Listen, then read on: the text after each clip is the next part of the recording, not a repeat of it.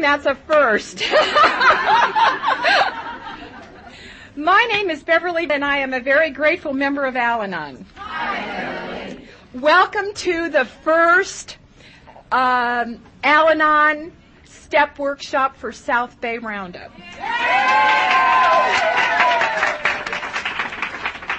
In the program, there's a cartoon of a little woman who's like this, and so we can say, yes, we finally did it, or else we can say, now where is he? Which is what Marcine thought that was a good image of. Um, I am absolutely about as grateful as I can be to have been invited to share uh, at your first uh, workshop. This is truly. Um, it's just it's beyond anything I can put into words. I heard somebody say not too long ago that the English language often doesn't have enough words to describe things that are really wonderful, and um, and I don't have the words to tell you what's in my heart for this privilege and opportunity. Uh, I live in Lewisville, Texas, and that is about 22 miles north of Dallas on Interstate 35. I belong to the Horizon Al Anon Family Group, which meets in Dallas, and I've been a member of that group for about 15 years. I've been in the program for 16 and a half years, and I had the privilege of joining some people. You know, when you come in the program, they say stick with the winners, and and the winners said come with us. And my husband and I didn't know uh, anything about what that was all about but we went with them because we felt at home with these people. And we sat in the room and uh, we were trying to decide a name for that group. And the sun was setting and and uh, it's pretty flat in Texas but this particular day there really was a horizon and the sun was going down over it and we named our group Horizon and I have been an active member of that group and several other groups in Dallas um, ever since. I go into Dallas for meetings for the same reason because they said stick with the winners. And um, and uh, I don't know. And to me, that's it's worth it's worth it. You pay. You just if if you want what what somebody that you look at has, and you're willing to go to any length to get whatever it is that you think they have, you will get in the car and drive 22 miles seven times a week if you have to. And I did that for eight years um, because my recovery became very important to me, and I knew. And I knew that is this was about my life, and so it wasn't about trying to keep a drunk sober. It was not. Um, it was not about trying to keep my kids sober. It was about wanting to my own personal recovery. Um, what I'm going to do for the next three sessions is talk to you about relationships and my self-esteem and the way that I work the program in order to gain self-esteem. I don't know how you got here, but I got here with none. Uh, you know, I, I felt less than. I didn't feel like I deserved the air that I was breathing. I didn't know how to dress properly. I did not know how to act appropriately. Um, I did not know that I was living in active alcoholism times three in my house. Um, there was just, I was, you know, just broken in a lot of areas of my life.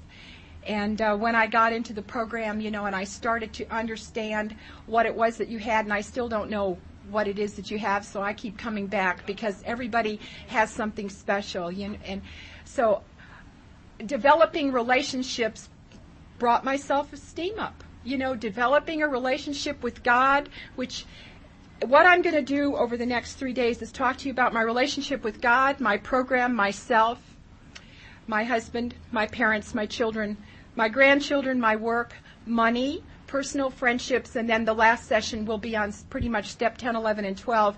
And journaling has been an, an, a very important part of my relation of my relationship with myself, my relationship with life and God, and I'm going to share that with you. I'm going to have handouts here. They're going to be the same today and tomorrow afternoon or tomorrow morning, and then tomorrow night I've got some I've got some handouts on the journaling, and I um, have made bookmarks that are a gift and, and of, of uh, something that I didn't know that I had, and it's my photography, and, and so I've taken some pictures and made bookmarks, and and uh, with the help of South Bay Roundup, you will all have a present to take home. Um, I have to catch my breath. I'm I'm a Yankee. I've lived in Texas 19 years, but I was born and raised in Chicago, and I talk fast, and I really have to try to remember to catch my breath and talk a little bit slower. okay. I'm never at home in Texas. If you're not born there, you're not a native. So then they don't ever, yeah, they're not forgiving. You never just get to be a Texan. You're always a Yankee. Um, I came into the program in Fe- on February 6th, February 9th of 1981. At that time, I had, but I didn't know it, two alcoholic children, drug addict alcoholic children, and an alcoholic husband. And I didn't know that I was living in active alcoholism. In fact, I did not know they were even drunks. I was raised with drunks. And until I got here and, and sat with you, and I began to hear that this is a disease and it's called alcoholism, um, I, I didn't, and, and that it affected me, you know, I thought that all there was to drinking was drunks. And I want to tell you one story and this is the story that affected me most, and it's about my Uncle Jimmy. It's my dad's brother. And he was a drunk. And uh, he, he began drinking at a young age, just like my boys did. And by the time he was a young man and went into the service in, for World War II, you know, they, they were sitting around the bar one night, married or not, they all decided, you know, that they were going to join Uncle Sam and, and go um, and go off to, to fight World War II single-handedly, and, and they left a lot of people alone. When my uncle Jimmy came back, he was um, he was totally out of control. He ended up losing his family and his he had a little daughter, and he ended up being one of the kind of people that lived on Skid Row in Chicago. He was an excellent butcher, and from time to time his disease would get so bad that somebody off 26th Street would call uh, my dad and mother and say, Jimmy is really bad and you probably need to do something about him. So my father would go off on 26th Street, bring my Uncle Jimmy home, and his fingernails were brown and curved over the tips of his finger, and he would smoke cigarettes without filters, and so the insides of his fingers were brown from where he would fall asleep and they'd stain. His clothes were very dirty, and and his hair was dirty, and he was unshaven, and his teeth were brown. And my mother would go to the process of cleaning my uncle up so they could take him to the VA hospital. And then he would stay in the hospital for a little while. They'd bring him back home, get him a job on 26th Street, and it would not be too long till the scenario began again. So as a young child, I was deeply affected by this man's what I thought was drunkenness. And so that's why I did not identify alcoholism when I got into this program. On February 9th of 1981, it was the day where I feel like um, it was the blackest day of my life. And so many times this weekend we've been reassured so far that just because we get into Al Anon and Alcoholics Anonymous, life isn't going to get wonderful. And if you come into this program believing that you come in here and work the 12 steps, find God, go to a lot of meetings, that life is going to get wonderful, you're going to, you're going to feel like Al Anon doesn't work. And Al Anon works. And this is the last house on the block. It, it is for me, and I hope it is for you. And I hope that you've got your chair. And my hope for you is that you don't give that chair up for anything. Um, so I, um, on February 9th of 1981 was my black day, and that was when I realized that my son was in big trouble with something. Pretty much, I thought it was Stacy James, who was his best friend, and I and I had a feeling that if we could get Scott into treatment and get rid of Stacy James, everything would be okay. But of course, I didn't know this was alcoholism. So I asked my husband to come home, and we would take this child to the treatment center. And my husband couldn't come home from work, which was his mo. I asked my son if he would drive me, and he said he would drive me, but he wouldn't come in. And um, so Scott and I braved it up, and we went into the treatment center, and I left him there. But before I walked out the door, they told me I had to join Al-Anon, and that uh, I was also affected by this disease. And, and that was the first time I heard anything like that. So I left my son there and I and I protested Al-Anon. I didn't come here because I wanted to be here. I came here because I was sentenced to be here. I was told by the lady in the treatment center that if I didn't go to Al-Anon for the time that my son was in treatment that I couldn't come and visit him. I at that point did not know how to tell my children I loved them. I didn't care about them. Um, I hated them actually, both of them. They were stealing from me. Um, they they punched holes in the walls of my house. They they broke things they wouldn't mind. Uh, they were just totally out of control, and so was I. And of course, my husband was, uh, you know, a, a rip roaring alcoholic as well. And all of a sudden, this lady in the treatment center tells me that if I don't go to Al Anon, I can't see this child, and I want to see this child more than anything in the world. So I thought I could do anything for 28 days that would appall me if I had to do it for the rest of my life. So I um, started to go to meetings on Monday in Lewisville at the at the Louis the old Lewisville group, which is still there today. And on Thursday, I went to the to the um, Alpha group in Dallas which is no longer a part of Dallas, but it had such an impact on Dallas that you know there from time to time we have alpha reunions, and I believe somebody's trying to put another one together right now. So I started to go to those two meetings, and whatever happens, grace, I call it for me, it's grace, magic, God, whatever it is. I started to come to Al Anon because I wanted to be here. And the journey began for me at that time. I was here because I wanted to be here. I was finding out that I was deeply affected by this disease. I was finding out that I that I just you know I'd walk into a meeting and my head was you know right down my chin was on my chest. I couldn't raise my eyes up to look around the room to even see who was there. And like I told you, I didn't think that I deserved to be breathing the same air that you breathed. So um, I started to, I started to go to the meetings, and when I realized I was a part of you, is they were reading the opening, and, and I don't know how many meetings I'd been to, and somebody misread a word, and I knew what the right word should be, and I knew I was home. There's a song that I just love, and of course, almost everybody sitting in this room loves that song. It's called Amazing Grace. And if you think about the words in that song, you know, Amazing Grace, that saved a wretch like me, you know, I was lost and now I'm found, you know, and, and that's how I feel about Al Anon and about my life since I've been in Al Anon is I was lost and now I'm found. Um, as I went on in recovery, somebody handed me a big book and they said, Scott and Steve and George suffer from the disease of alcoholism. And you know what, Beverly, we're going to be perfectly honest with you. We don't think Scott is going to stay sober. And it would be a really good idea if you got your own copy of the Big Book, started to read it so that you knew what alcoholism was. And I've been a student of the Big Book ever since. I don't think that if you're sitting in an Al Anon room and you have not become a student of the Big Book, you don't know what alcoholism really is because that book, as you continue to read, it continues to it reinforce what alcoholism really is. And I started to read that book, but I was angry because I, I thought it was terrible of this man to tell me that he didn't think my son would stay sober. But sure enough, he was right. I watched the miracle of recovery happen to my son, Stephen. And uh, he's 16 and a half years sober on his original desire chip. He lives uh, he lives in Houston. He's married to a real fine woman. They have a little 21 month old granddaughter for me. They did that for me. Uh, and now they're have they're going to have another baby in January for me. And um, and if you ever think about a, a fairy tale life of recovery, I believe that my son Stephen has it. And and it, it doesn't mean that it's a problem free life, but it's really a wonderful life. And this is a child who came into Alcoholics Anonymous wearing uh, titty shoes, holy jeans, a Coors hat, a tequila t-shirt. He had pimples on his face. He had permed hair. He was wearing an earring. And his father jumped out of the car the night we were taking him to his first meeting and said, I am not taking my son to Alcoholics Anonymous dressed like that and he jumped out of the car on the highway. And, and I had a moment of clarity because I was going to save him. I was going to jump out of the car and save him. And something inside of me, that little voice that we call, you know, the little voice, it says, Beverly, just drive the car. And I did.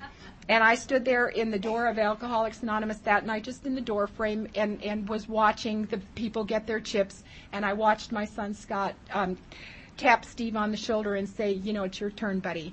And I so and Stephen is sober on that desire chip today. So Scott's life took on a whole different. Um, it's a whole different story. Scott's walked out of Alcoholics Anonymous after a brief encounter. Um, ended up where we had to ask him to leave the house. We brought him back in with a broken leg and put him on an airplane to a treatment center in Minnesota. He came home 45 days later and stayed sober for a brief period of time. Um, I'm I'm going to Al-Anon meetings. My husband and my other son are in Alcoholics Anonymous. Scott came home. He uh, got drunk shortly after that. By February 14th, uh, when he was 17 years, 17 and a half years old, I had to ask him to leave my house. I handed him two brown paper bags and he walked out. And it was as a result of knowing I had choices. And it was as a result of an alcoholic telling me that my home was a privilege and that sober people deserve to live there. And if you were not sober, you did not deserve to live there. And I am forever grateful for your honesty here. But it was the first little glimmer of of my of myself coming back is that I had choices, and my home was a privilege, and I was glad to know that. It was a hard action to take. Sometimes we have the knowledge, but taking the action is really a hard thing to do. And and just being walking on the faith that somebody else walked before us and that and that if they could do it, we could do it. You know, how many things have we had the courage to do in this program simply on the faith that the person sitting next to us at our last Al Anon meeting said they did it and it turned out. And I walked on faith. I walked on your faith. Um, so we put my son out. He lived in some crummy places. I started to go to more and more meetings because I had to believe that this was not about me. I didn't cause it, I couldn't control it, and I couldn't cure it. I had to accept it and and and I had to be aware of it. I had to accept it, and I had to start to take some action, which was to take care of myself. To come to believe that I was not a bad mother. I just had alcoholic children, but that did not make me a bad mother. It it it it helped me to understand that I had growing to do in a lot of areas in my life where I needed some changes. But I was not a bad person trying to get good. I was a person who was living in the darkness, just as your theme of this conference says. I was living in the darkness, and I was learning how to live in the light. And so my son lived out in these crummy places, and I'm learning that when he would call me and tell me about all these things, that I could tell him that I was so sorry for the way that he lived, but that it was very hard for me to hear him say that. It was another little step into finding myself and knowing that I didn't have to be a doormat for somebody else's problems. My heart would ache inside of me, but I took the actions. The end result of that is that my son always knew I loved him. He did not like the actions that I took. He did not like being detached from with love. Um, they don't like when you take care of yourself, you know, because you break a pattern. There's a mold and we fit in it and we dance that dance for years and years and years. And all of a sudden one day we stop that dance and start a new one. And, and, it, and it makes everybody restless, irritable, and discontent, I, you know. So I, um, I went to I went to meetings and I and I tried very very hard not to let my son's life affect me. He uh, ended up finding a lady that he'd met in high school. They dated for a while, and in uh, October of 1985, my son Scott got married. My son Steve graduated from Texas A&M with a degree, which didn't seem possible on the day that he walked into Alcoholics Anonymous. And um, and I thought, you know, well, their their lives are taking their own paths. My life was taking its path. My relationship with my husband was getting better, and and it just seemed like we were going to be okay. Um, my my son ended up in Florida, and a couple of years after they were married, they decided to have a child, and she was born in May, May 12th of 1988. And in October, early October of 1988, my son called me after uh, being in intensive care, and he says, "Mom, I'm in full-blown AIDS, and I'm going to die." And about two weeks before my that my father uh, we had brought my father he lived in Carpinteria and we brought him here home to to help him with cancer treatment and in 1990 he died. So you know there have been some real heavy problems in our family. But what I'm telling you is that I didn't ever have to walk alone. And anybody that's sitting in these chairs that hasn't experienced the power of Al Anon and the power of Alcoholics Anonymous when we help each other get through life, you know, uh, stay here, you know, because your turn will come and they're, and, and I mean, they'll just be upon you. They're, they, they just don't let you hurt alone. They, they, car- they carry you. God carries you. So that's pretty much my life. Um, my son, um, came to Texas in 1990 shortly after my dad died. He came back to Texas. My my my husband and I um, had the privilege and, and also the heartbreak of watching my son go through the, the illnesses that go along with AIDS. And on February 6th of 1993, he died. And I and I thought we had a, a little a little ceremony for him, and Alcoholics Anonymous and Al-Anon showed up for my son's memorial. And um, my little four-year-old granddaughter sat on, uh, stood on a chair, and she said, "Thank you for coming to my dad's party." And actually, my, and actually Scott's memorial service was on uh, February 9th of 1993, um, and that was his original sobriety date.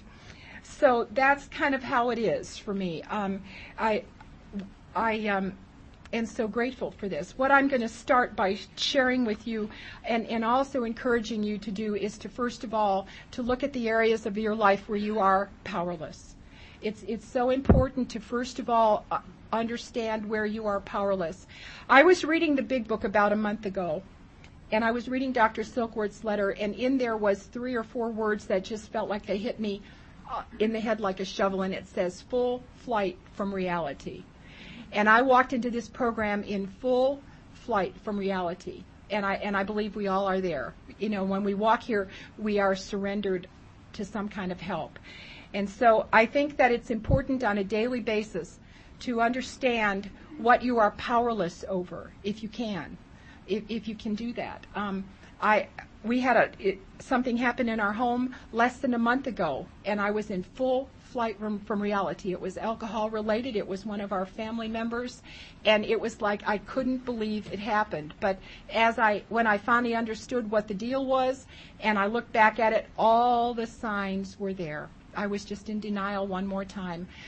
This is a journey. It's not a destination. You are not going to get well in your first six weeks. Um, you know, there are some of us sitting in this room with 30, 40 years in Al Anon, some of us with 30 or 40 minutes. You know, welcome. We're all in the same place, you know. Um, after I began to understand what I was powerless over, which at that time in my early time in Al Anon was my son Scott's alcoholism, because my other son and Steve's, uh, Steve and George, they seemed to be doing okay, you know, and I was really working on myself. So I was powerless over Scott's um, Scott's life, and and I had to get to the place where it says came to believe. I, I understood I was powerless. I understood my life was unmanageable. But now in step two, you're saying to me, you have to believe. You have to come to believe in God. And um, when I was four years old, my mother woke me up one Sunday morning and she said, You're going to church with your Auntie Annie and you'll be raised a Catholic. And I did that for a number of years. And then when we moved to Westmont, Illinois, I woke myself up on Sunday morning and I went to church myself and I raised myself, continued to raise myself as a Catholic. And I was doing a real fine job being ra- raising myself as a Catholic. I was very dedicated. I was in that little church every Sunday morning with or without friends. And I look at that today and I think to myself, I had, there was always something within me that was, that, that wanted to be close to having a relationship with a higher power. So when I was 19, almost 20, and I was uh, had decided to marry my husband, I wanted to be married in the Catholic Church, and I knew there'd be the rule about behind the altar. He'd been married before, and he had a child by his other marriage, and I didn't know that that counted. I, I, I mean, I just didn't know it counted. So I go in there and I talk to the Monsignor, and after an hour conversation, I happen to just casually mentioned to him that my husband had been married before and he had a child, and the Monsignor said, you know, that I need to let this man go and find myself a nice Catholic boy who doesn't have that kind of history. And it was, you know, it was too late. I mean, I was, I'd been dating him, you know, a long time and we were engaged. And so I ended up getting married in my living room by a justice of the peace. And this November 11th, I will be married 36 years to that same man. So, uh, and that, and I'm going to talk about my relationship with him too.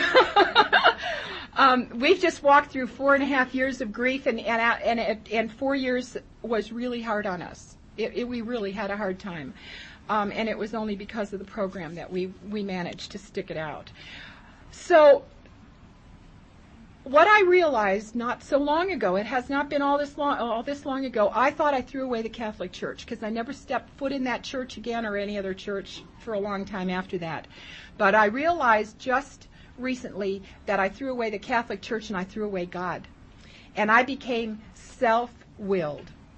I was all powerful, you know, and and and I could do anything, and I didn't need your help and I and I had an alcoholic that was never at home, so he that in itself made me powerful. You know, I, I learned how to do things that most women don't ever have to know how to do, but I can do them, and and I can do them well, and I don't want your help. Thank you.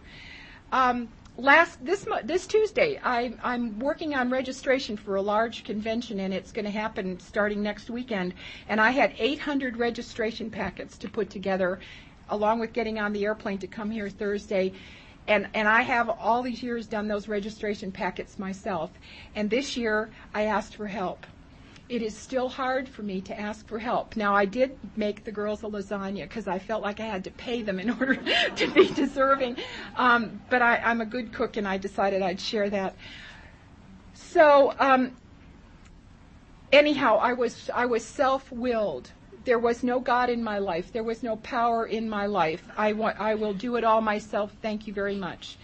So um, when I came here and it got to a place where I knew that I was going to have to, in order to stick with you, I was going to have to find a God. I didn't know where to do that the big book on page 52 has a real powerful statement and it says we were having trouble with personal relationships. We couldn't control our emotional natures.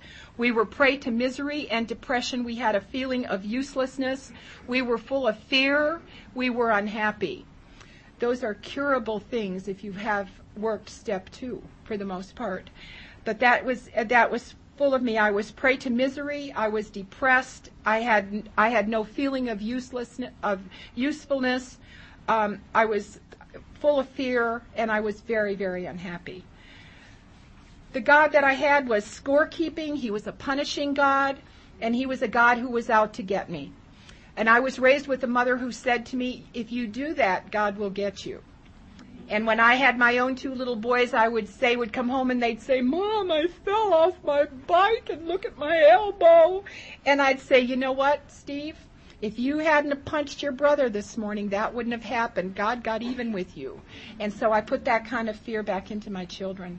And that's the kind of God that they were raised with, was a God who kept score, a punishing God, um, a, and a God that was out to get them. Um,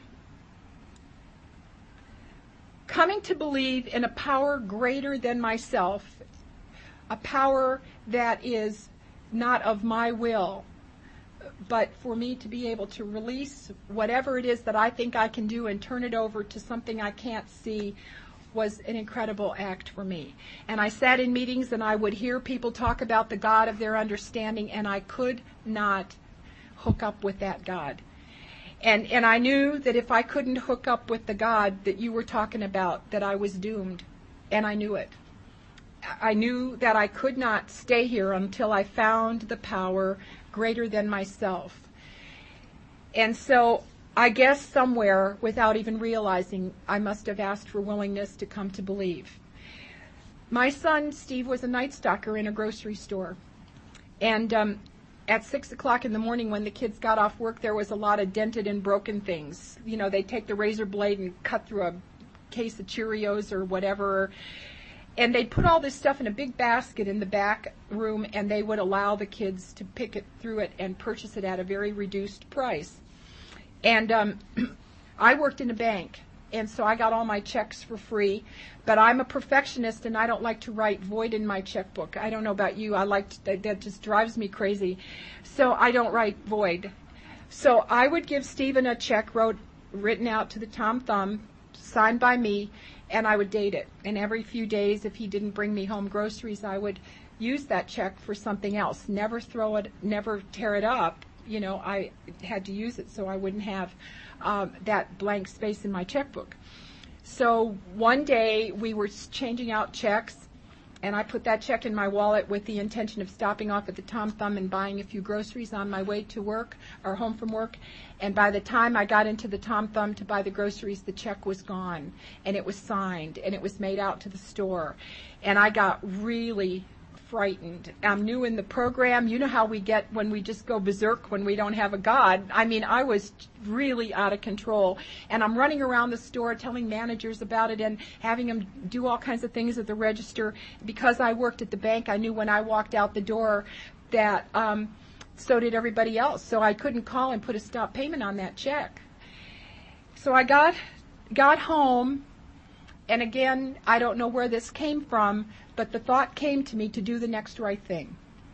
And I changed my clothes and I went and I thought, well, I'll make potatoes. I'm was peel potatoes. So doing the next right thing for me was to peel potatoes. And um, as I was peeling the potatoes, believe it or not, peeling potatoes is a surrender when you're trying to find God. Because I was doing the next right thing, I was peeling the potatoes, and the telephone rang. And the lady on the other end of the phone, her name was Gracie, and uh, and I still see Gracie today. Um, she said to me, Beverly, I cannot believe we have somebody as stupid as you working for our bank. And I said, What are you talking about? And she said, Did you lose something? And I said, Yeah, Gracie, I lost a check and she said, I was in Walmart. Now, Gracie filed checks for a living, and I don't know how they do it today, but back then they used to sit with long drawers, and the signature card would show, and they would match the check with the signature card as they filed the checks every day. She did this day after day after day. And my check, and it was before the days when paid to the order was written on the back, where, you know, where there's those little lines on the back of the check. It was just a blank white piece of paper and it had fallen upside down in the Walmart, which is where I went before I went to the Tom Thumb. Gracie was the next person in line after me, but I didn't know that. And when she looked on the floor and saw the blank white piece of paper, because when it fell, it fell face down, she said to herself, I think that's a check. And she picked it up off the floor and it was my check. And she called me on the phone to tell me it was safe in her possession, however, that I was very stupid. And, um, and I'm sitting there for a moment and I'm thinking to myself, you know, if I didn't know better, that could probably count as one of those miracles that they're talking about in Al Anon. And all of a sudden I wept. I can't, I mean, I just, the tears just rolled down my cheeks and I wept. And then I thought to myself, this, I always say I thought to myself, but that's not really how it is.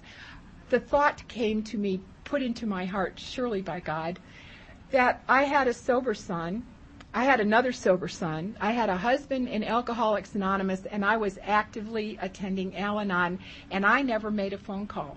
I never, I didn't even know we had alcoholism. All I thought we had was drunks.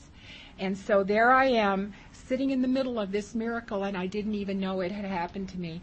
So from that moment on, I came to believe that there truly was a power who had my best interest in mind. Now, I'm, my hope for you and my challenge for you is that you look out there and you find the miracle. And I'm here to tell you today that I have come to believe that I am one of God's children. And I hope and I challenge you to believe in yourself that you are also one of God's children. But I am God's favorite child. and that's a neat feeling. Um, I was told after I had come to believe in this power that I was going to have to build a foundation. That you just can't come into the program and start to believe in God without knowing that God had always been in your life. And so somebody challenged me to go back into my life and pick up some past experiences where I could see God work in my life. And I'm going to share a couple of these things with you, and, and then I would like for you to think back over your own life. If you haven't built your foundation in this power, it's absolutely essential. You can't start to develop self-worth and value and relationships with other people until, first of all, you have a, a, a solid relationship with God, and then you have a solid relationship with your Al Anon group, and then you begin to grow in relationship to yourself. And then once those things happen, you can have relationships with other people. But if those things aren't in place, first of all, there is no way that you can go out there and have a good relationship with anybody if you cannot have a relationship with yourself or God. So, I'm going to tell you a couple of little things. First of all, I found myself pregnant about 30 seconds after I said I do. And um, yeah, the rice was still falling out of my hair, I think, you know. And, and he, of course, was drunk. I don't know how it happened, but all of a sudden one day, I looked down at my belly when I was eight and nine tenths months pregnant, and I looked at that and I thought, oh my God, what have you gotten yourself into now? And then I thought, I had this moment of startling clarity how is that going to come out of there? And I, and I thought, that is going to hurt. and it did. And, um,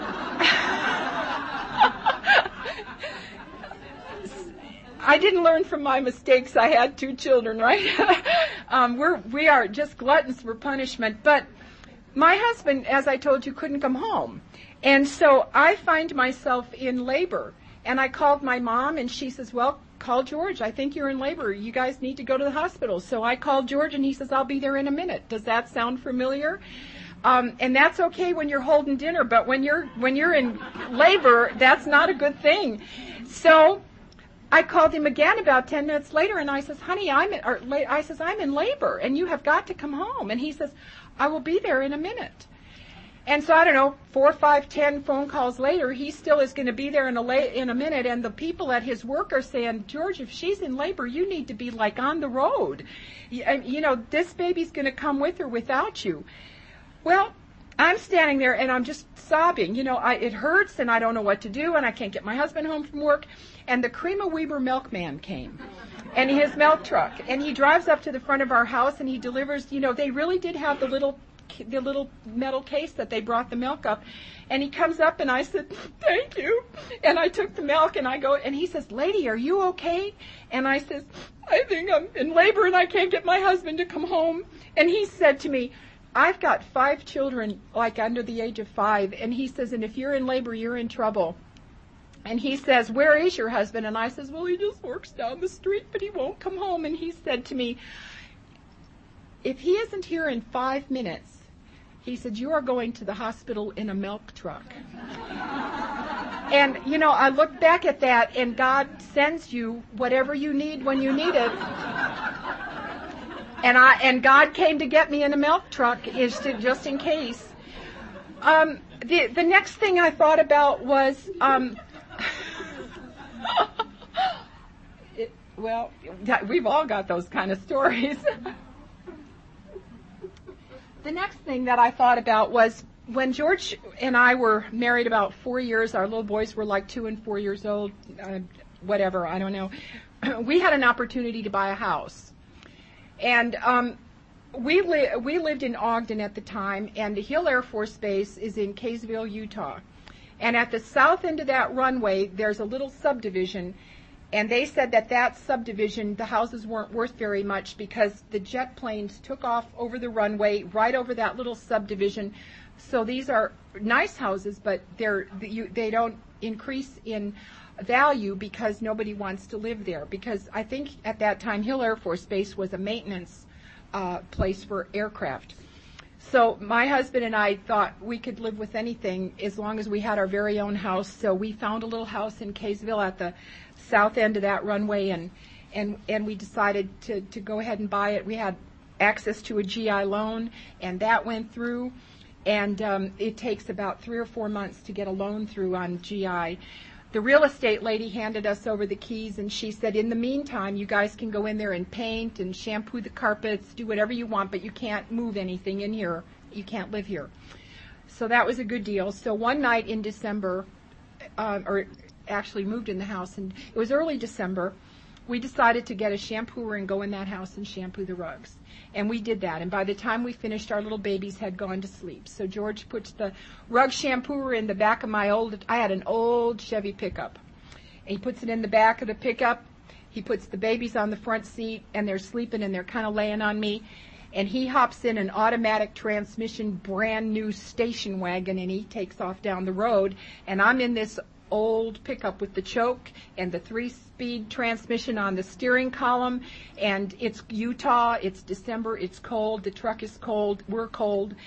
And we start out down the road and he said, let's take the upper road home, it's a little faster. So we took the upper highway. We went down the road. We get to where the upper road met with the road out of our subdivision, and there's a slight incline and he just sailed across. It was two. La- it was a four-lane highway, not an interstate, but a four-lane. He sailed across the interstate, and he's heading on down the road. I stopped at the stop sign, but when I put the little truck into first gear and started, the choke did something, and the truck died. And I'm level now, across, sitting across two lanes of traffic, and I happen to look out over there, and sailing down that side of the interstate is a semi. And, and you know, there, it's just coming at me. And I believe today more strongly than ever before that God got in that truck with me that night because I had clarity I didn't even know that I had. I turned off the lights and I adjusted that choke because it was my truck and I knew where that choke needed to be and I adjusted that choke and and I carefully turned on the key and I'm and I remembered don't put on too much gas Beverly and I'm I'd look over there and I'd see that truck coming down the highway and I'd see these little kids and and I'm sitting there and I turned the car on and I went to start it and it stalled again and I started it again and it stalled and finally the third time I got this little truck going and I and I turned on and I put it into first gear and I started across the highway and I got across the next two lanes and I pulled off into the shoulder just as that semi sailed down the road in a breeze, you know, and and I was shaking so badly that I couldn't drive. My husband is now waiting. He's watching this happen. He jumps out of the nice brand new station wagon and he comes running over to the car and see fear comes out in anger you taught me that but back then i didn't know that and he beats on the window and I rolled it open and he said, what the hell did you do? You know, and I, and I'm standing there and I'm crying and I'm shaking and I'm thinking, I'm glad I'm alive, you know. But I realized today that God got in that truck and, you know, with the help of God, I stayed calm enough to know to turn off the lights and put the car in neutral and not give it too much gas and try again when all else fails. And finally I got across the road and I remembered that day. When we bought our house in Texas, I set out We'd been living in New Jersey. My husband got a big promotion. I set out with a house that I wanted. I knew what I wanted. We looked at about 30 houses and that house did not show up. And as we're driving out of the last subdivision and we hadn't found a house and I was going to settle for something I really didn't like, I saw a Century 21 sign in a lawn and I said to the lady, did we see that one? And she said, no, but it's not my listing. And um, and I says I'd like to see that one. And so she said, well, if the key's in the box, we'll go do it. So the key was in the box, and we went in, and I knew instantly it was my house. It was instantly. Didn't make her happy, but it had everything in it that I wanted. And I looked at that and I thought, this house has provided us a place where my husband and I are self-employed in it, and the way that the house is arranged, it allows us to have our place of business in two of the bedrooms, and it doesn't really interfere with the rest of the house. And it gave us enough room to have Scott and the baby there when Scott was getting sick. It gave us the the the room to have my father there when he was dying. And this house has served many purposes. And um, and I thought to myself, you know, over and over and over again. And we also bought the house 19 years ago, and we don't pay very much for the house, and and our income isn't what it used to be. And I looked at that and I thought, even back then, God was providing for me with a sh- with the shelter that He promises long before I ever knew what a gift this house was going to be, and. Um, the wonderful thing about this house now is that there's trees in the yard which weren't there before, and I've planted literal seeds and I have grown my own trees, and they're big, beautiful trees. The day that Stephen went off to college, our relationship was growing, you know, as a result of sobriety, and um, and he said to me, "I'll be right back, Mom." And he takes the car and a shovel and he goes out and he gets a tree. Uh, he came back in a few minutes and he digs a hole and he planted a stick of a tree. That tree today is about 15 or 20 feet tall, but what he said to me that day, he says, Mom, if the tree grows, she, he said, when you sit in the kitchen and you look out, you'll think of me. And there's not a day that goes by that I don't look at that tree and think of Stephen. I would, however, love to cut it down because it is a swamp willow. And if any of you know what a swamp willow is, they're not attractive. And my husband has breathing problems, and that tree has fuzzy little things that fall off of it, but I wouldn't cut that tree down for anything. So this is the God that I came to understand. Um, meditation, journaling, the third and the seventh step prayer, reading a lot of spiritual books. You know, sometimes I'll read them only until I find the place where I get the message that's for me and then I close them up and that's the end of them. Finding these miracles. You know, I was challenged when I found out that my son was dying and my dad was dying. I was challenged by the sponsor I had at that time to write at the top of my journal page a miracle a day, and I said, what an order, I can't go through with it. But I'm here to tell you, if you can't find a miracle a day in your life, you have not hooked up with the God of my understanding because He provides us with a miracle every time we breathe in and breathe out. you know, and then some days it's in neon and sometimes it's dazzling. But I got into the routine of writing this miracle down in my journal every day, and the reason for that was when, as as my journey with my son went on, they said that um, I'd come to a place where I sometimes would not believe in God, and I would ha- I could look back over these pages and find find this God. Today I write down five things I'm grateful for. It's part of this. The, the, the middle part of the word spiritual is ritual. To become spiritual, you have to have a ritual. And to have a ritual, you have to have a routine. So you have to set this time with God aside every day. You know, it has to become a part of you as breathing in and breathing out. You take the time to read your ODAT book, to write a few words, perhaps if you choose to write in a journal. And, and by all means, get on your knees and pray. And there's a lady in this room that was my inspiration for prayer. I was eight or nine years um, in the program. I didn't believe that praying on my knees was for me. I thought that was for other people. And she and I had the opportunity to be at a convention together, and we shared a room. And and she I she had told me she prayed on her knees, but I didn't believe it. And so we're, I'm talking, you know, I, I'm a talker, and back then I still had a lot, I had a lot to say, and I'm, little, little, little, little, and, and she washed her face and got in her jammies, and she got on her knees and prayed, and I thought to myself, she's doing that for me. She just wants to make an impression on me. And so the next morning, and I thought she is really doing a fine job of this example thing. We learn by example. But the next morning I thought, I'm going to catch her. And I pretended like I was asleep. And I laid there and, and I opened just this one eye that was kind of buried in the pillow so she wouldn't see this eye was closed. And, and I thought she won't know I'm peeking and so she, with, she'll think I'm sleeping, she won't pray. And you know what? She did it anyhow.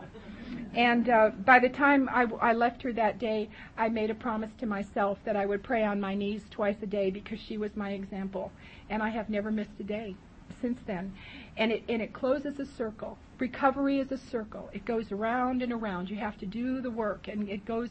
You know, you start at the beginning, and it goes around, and all of a sudden you have reaped the rewards of your efforts. You're, there are always rewards to the efforts. There are also things that I call epiphanies or eternal instances, and you will all find those things. There will be a time when you will see a sunset or a flower or a bird or a baby and you'll and it'll and it will be so overwhelmingly powerful to you that you'll weep in the presence of the beauty. And if you have not found those things, it's because you have not yet opened your heart to this God. It is such a powerful, powerful God that we are connected to here. And I've had those experiences, and uh, one of them was they opened up um, a new aquarium in Newport, uh, Oregon and my husband and I had the privilege of seeing this aquarium just a couple of days after it opened. And in the one of the rooms of the aquarium is a big glass cylinder, and it has no plant life in it at all. At the top, it has lights, and at the bottom, it has lights, and they're just pastel lights, pink and yellow and aqua and green. And, at, and, and the lights are in there, and inside the cylinder are jellyfish. Just big jellyfish and little teeny jellyfish, but I'd only seen them uh, in the sand in Florida, and they're kind of just, and they said don't step in them. But in this cylinder, they are the most majestically beautiful creatures I've ever laid my eyes on. And I stood there and I watched these jellyfish and I wept. And my husband says, What's wrong with you? And I said, Just leave me alone. Do you know the first inclination for somebody like me who takes pictures is I have to photograph that. And my pictures of the jellyfish didn't turn out. God wanted me to make a memory picture of that beauty and to never forget it. And there's not a time, you know, when I sometimes feel like there, and all of us wake up in a day when we say we just can't go another day. That I think of those jellyfish and I think if God can make something that beautiful, I can certainly get through this day. And those are the kinds of things that keep me going one day at a time. Life is hard. Scott Peck says that in the very first sentence of his book. Life is hard. If you come to enough Al Anon meetings and you listen to people share, you will come to understand life is hard. And we just do this together. Al Anon has grown, of course, in, in my telling you this, it is, I hope what I have projected to you is how important this program is to me personally not to my husband, not to my sons, to me personally. You have to get to a place where you want Al Anon, whether your alcoholic comes to meetings or doesn't come to meetings, stay sober or doesn't stay sober. You stay here because this is your place for your own personal recovery. And I got to that place, and I and I, and it's it's a glorious place. How Al Anon works is one of our new pieces of literature, and on page 34, I want to read this to you. It says alcoholism is a progressive disease that can be arrested but not cured. Therefore, we who are affected by another's alcoholism can best ensure our own continuing serenity if we learn to depend on ourselves for our well-being rather than on another person's sobriety as we become increasingly aware of our behavior, our choices, and the part we play or have played in the alcoholic situation, we become much better able to make changes that allow us to create a life that we can be proud of. In The Courage to Change on page 49, it says, uh, Al Anon meetings, fellowship steps, tradition, and literature will help me to improve my ability to relate to others. I will renew my commitment to recovery today. The Al Anon closing offers us a promise. Did you know that the opening and the closing is only promises? And if you haven't figured that out yet, just take a look at that. When you listen to that, and that's why we need to be quiet when we're reading the opening and the closing, because we have to remember the promises that the opening and the closing offer us. And in the closing, it says, let there be no gossip or criticism of one another. Let the understanding, love, and peace of the program grow in me one day at a time. The Dilemma of the Alcoholic Marriage says an earnest and concentrated study of Al Anon programs in depth will help us to become more tolerant, confident, and loving, teaching us to accept the faults of others as we seek to correct shortcomings in ourselves. There's a quote, it says, Help, comfort, and support are available to me. I am willing to reach out for what I need today. And it says, if if any if someone tried to get too close I shut down. I turned cold. I was afraid of getting too close or being loved because deep inside I didn't feel worthy. I lived in a world of fantasy, always wishing, dreaming, hoping for what I myself could not give or accept. And I think that I had to learn here to be able to receive love. I think we all give here, and we're such people pleasers. We know how to take care of people, and we think we know how to love people. But several years ago, I had the privilege of being the Al Anon speaker at the Mississippi Alateen Convention, which is held at a state park in Hattiesburg, Mississippi. And I went there with the arrogance that I still owned at that time and oftentimes picks up that I am an adult and I shall be treated different this weekend. But when you go to an Alateen conference, you are treated as the children are treated, thank you God. And I'm glad for that today. But I was very arrogant when I got there and I thought it was absolutely humiliating that I had to ask another adult if I could leave the concrete and go to the bathroom. I had to walk in the same group with the other people, you know, and when I finished eating, I had to sit there and wait till everybody was done. And what I learned that weekend is kids are people too. I raised two alcoholic children that went through puberty and alcoholism simultaneously, and I didn't know anything about kids. And sitting there that weekend, I realized what I had missed.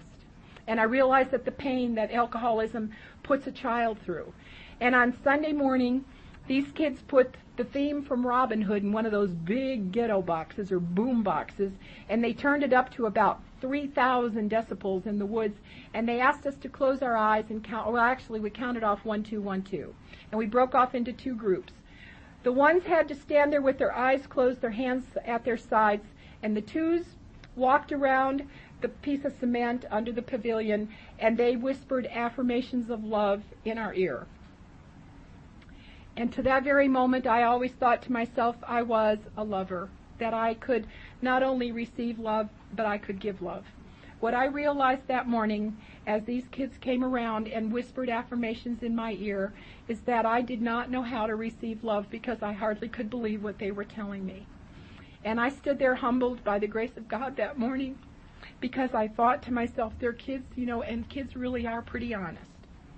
And I walked away from that Alateen convention that weekend knowing that I was a I had always thought myself to be a grateful giver, but what I realized that weekend is I did not know how to receive. And it was the beginning of a big opening for me to where I can receive love. And receiving the love is a part of growing into myself. Being able to receive love is one of the most healing factors to your self-esteem, to, to, to who you are, to getting yourself back, to coming home to who you are.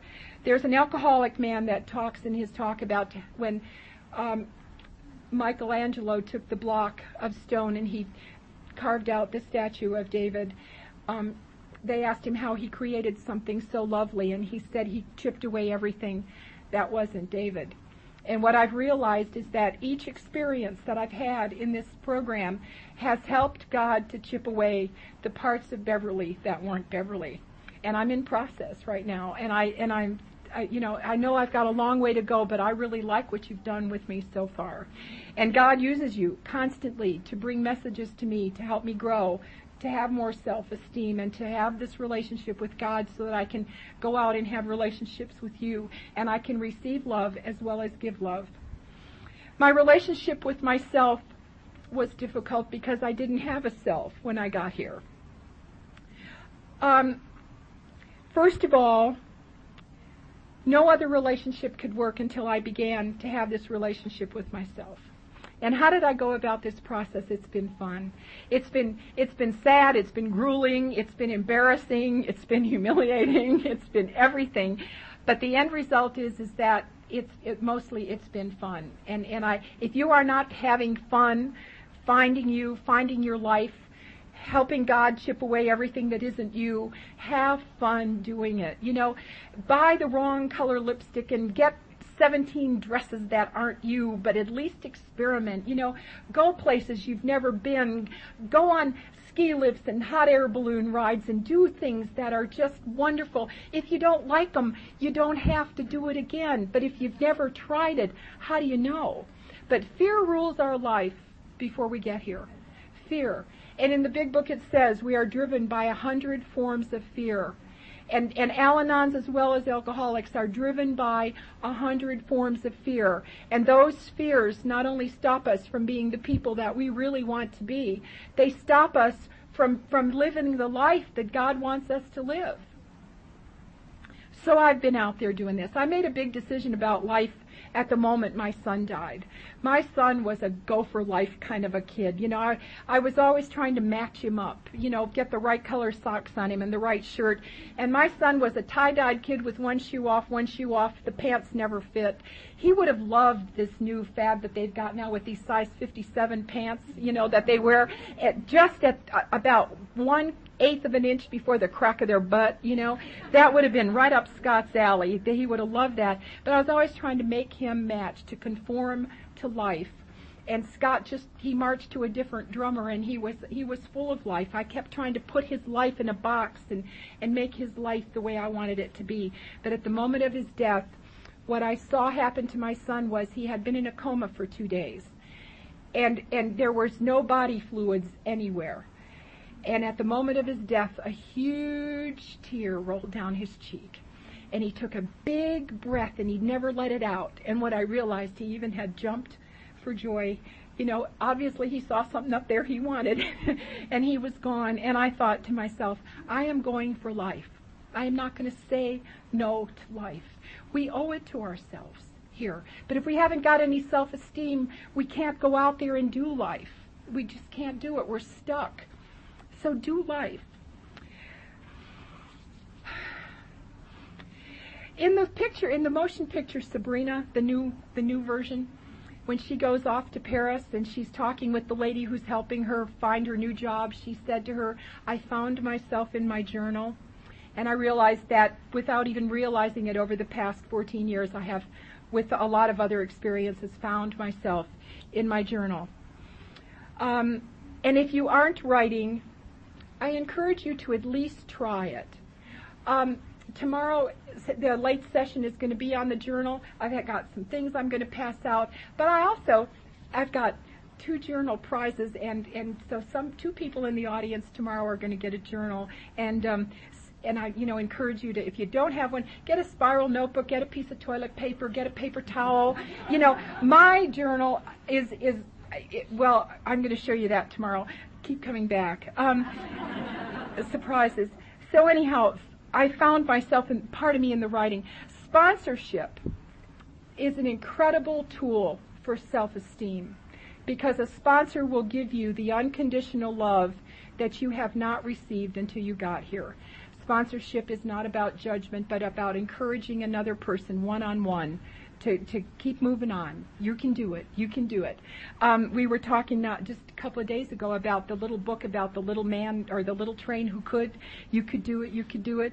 And I've always had sponsors who said, "You can do it. You can do it." And I and I've believed in them when I couldn't believe in myself. Sponsorship is about unconditional love. My my grandmother was five was four feet eleven inches tall and four feet eleven inches wide. And I'm five eight, and I've been about this tall since about 30 seconds after I was born. And um, my grandmother was my only source of unconditional love until I walked into the program of Al Anon there was a lot of reasons for that. My grandmother used to, on a Saturday night, she lived with us for six months out of every year because she didn't have a home because my grandfather was alcoholic and he died of alcoholism, leaving her with a little leather purse, his obituary, and six cents, and nowhere to live, and no means of making uh, enough income to provide for herself. So she had to live six months out of every year with her son and six months out of every year with her daughter.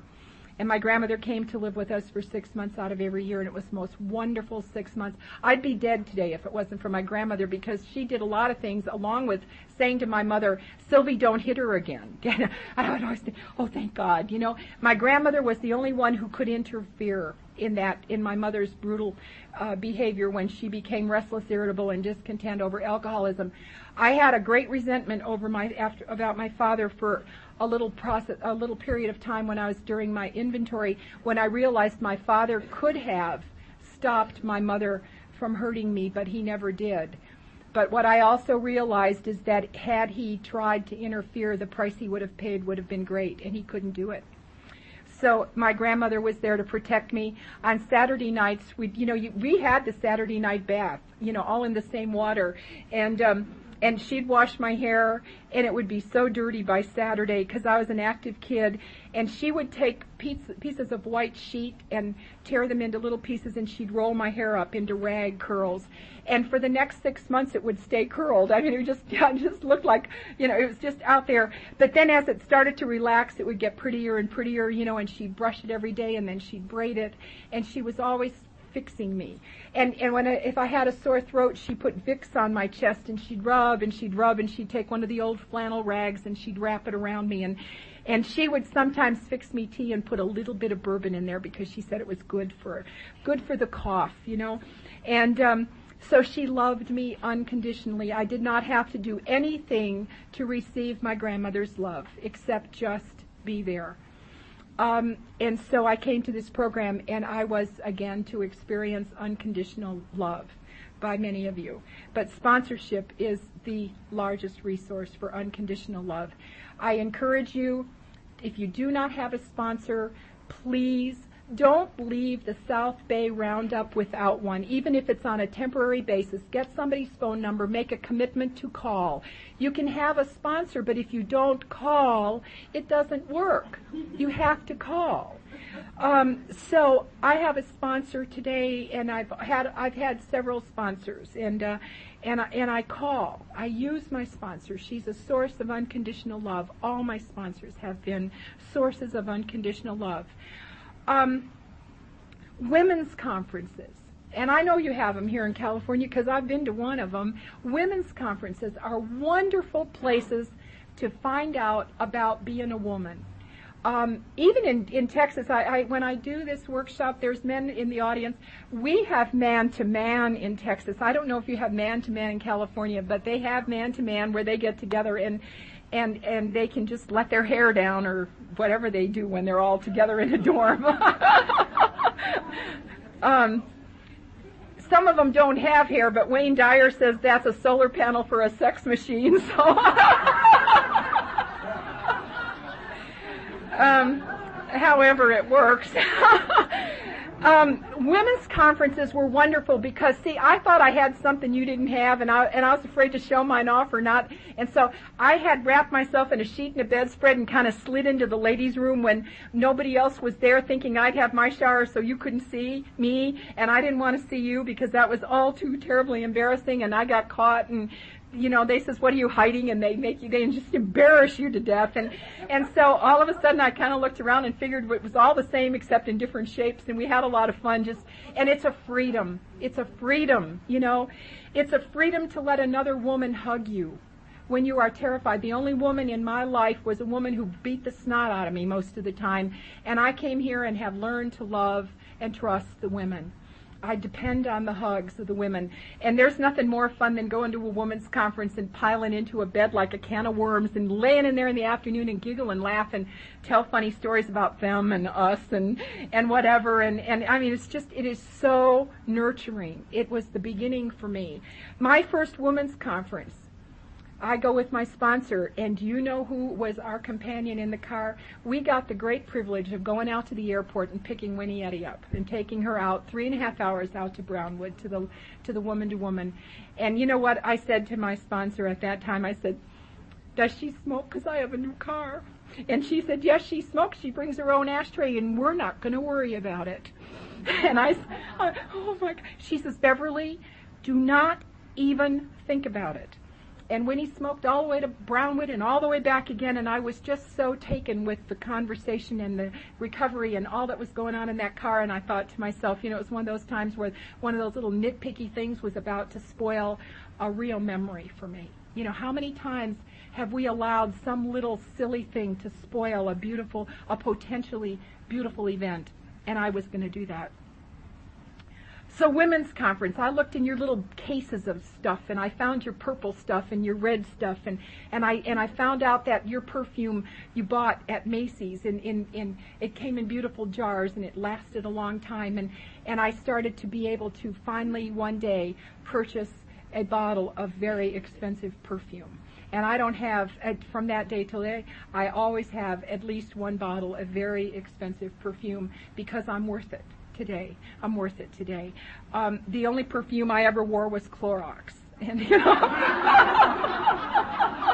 and, and, and Drano, and, you know, I always smelled like a detergent, you know, or some, that's all I smelled like. And so, I didn't know how to put myself together. You know, I didn't know how to comb my hair. I didn't know how to wear this makeup. I didn't know.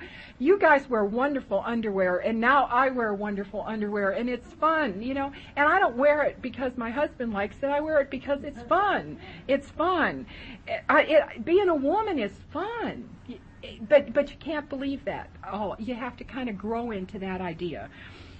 I told you that I already know that I am God's favorite child and I hope you stay long enough to figure out whether or not we're in competition for that role.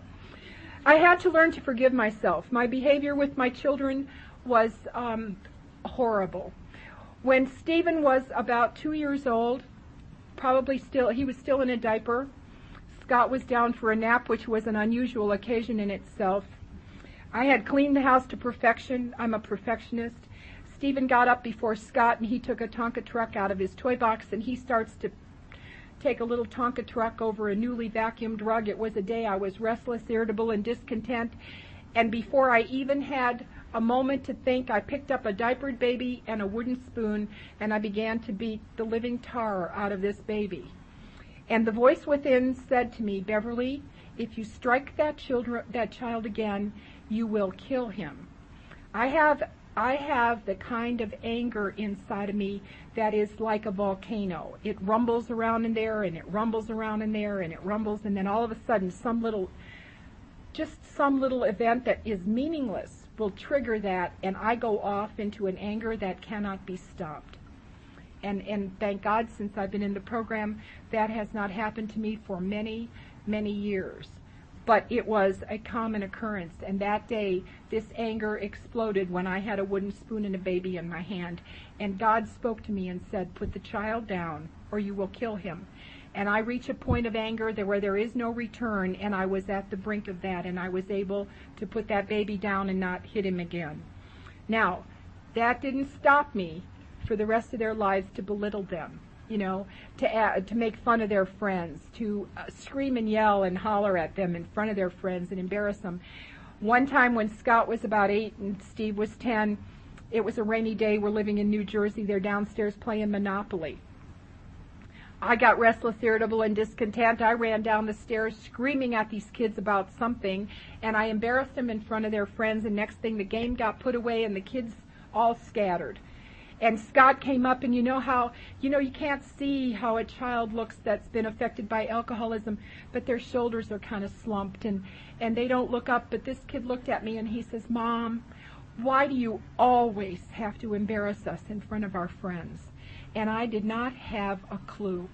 I did not know what came over me, what possessed me to do those kinds of things to my children, to embarrass them about how they participated in sports, to belittle their friends, to scream at them. They, they were very athletic boys, and they put a skateboard ramp up in my driveway. I had the perfect driveway. You know, they put that skateboard ramp up there. Some days I was fine with the skateboard ramp, and other days I'd get out there and I was like a terrorist you know, and then the kids would scatter and, and, you know, it was just awful. And, um, and I look back at all those things, you know, and I didn't want to be that kind of a mother. I wanted to be, the, I had the vision of the woman who made cookies, and I could make cookies. I couldn't serve them and I couldn't serve them nicely. You know, I could make the cookies. I I made a, I made the kids feel uh, guilty for eating them, or or, or you know those you know how it is i mean i don't know the words to put in that but it's just so awful and i had this vision in me of who i wanted to be and i couldn't be her and um, so i have had to learn to forgive myself but do you know how god helped me to do that he gave me a grandchild named sarah and he gave me a grandchild named Hallie, and he's given me one on the way, and these little girls are teaching me that with you, with God, and with perseverance and dedication to my own recovery that I am everything I ever wanted to be. And, I, and God's not done with me yet. I still can't even believe what we've got in store. But Sarah has been um, an incredible light in my life, and, and um, there's a chance, you know, she's living in active alcoholism. I don't know for sure. And um, But all I know is that she knows where Alcoholics Anonymous and Al Anon are because she's been to the Crested Butte Mountain Conference. This is going to be her fifth year. And if she ever gets in trouble, she knows where to come. And it's kind of my dedication for my own recovery and for my part in keeping this program as pure as it was the day I walked in the door because I want my granddaughter, if she needs it, to find it. You know, even though Stephen is sober 16 and a half years, what's to say that Hallie won't grow up to be an alcoholic. I mean, we don't know what's going to happen. It's it's a disease, you know, and we don't know who's going to catch it and who's not. I want this program to be pure, and I want it to be as it was the way the, the way I found it when I got here. So one day, Sarah's in first grade, and they say they're going to write a book. And you don't know that you're making an impact on your children because, see, we can talk the talk but what we have to learn how to do is walk the walk. You can't say, look at me, look how great I've gotten. You have to just go to meetings, call a sponsor, read the literature, do what you're supposed to do, say I'm sorry, do all that footwork, and one day your little granddaughter's going to go to school and write a book, and when the, the little book is done, it's going to be about her grandmother.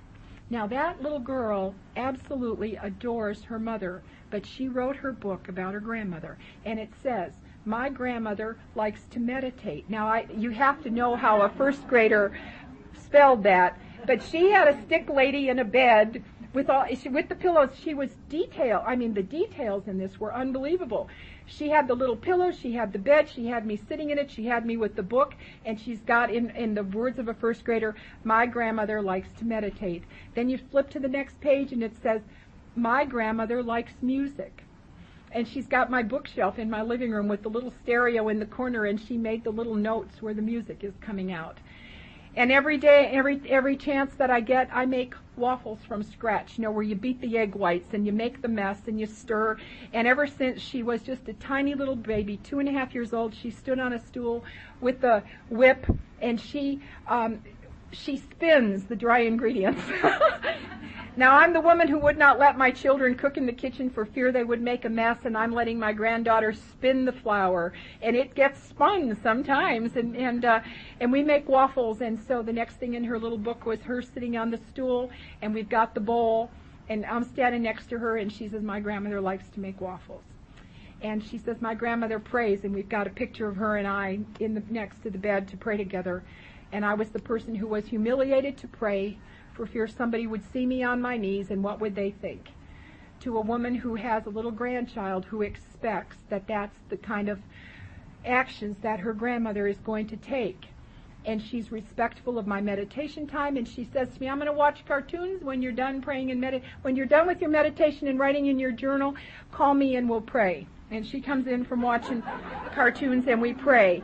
She has her very own journal and it and it's covered like mine. And she's got um I gave her her own little spiritual book and she and she writes in that journal you know? She's already starting to do some of those things and it's because not because I said Sarah if you don't get on your knees and pray with me you're not going out tomorrow. It's because I just got on my knees and prayed to my grandmother that my little granddaughter came beside me very quiet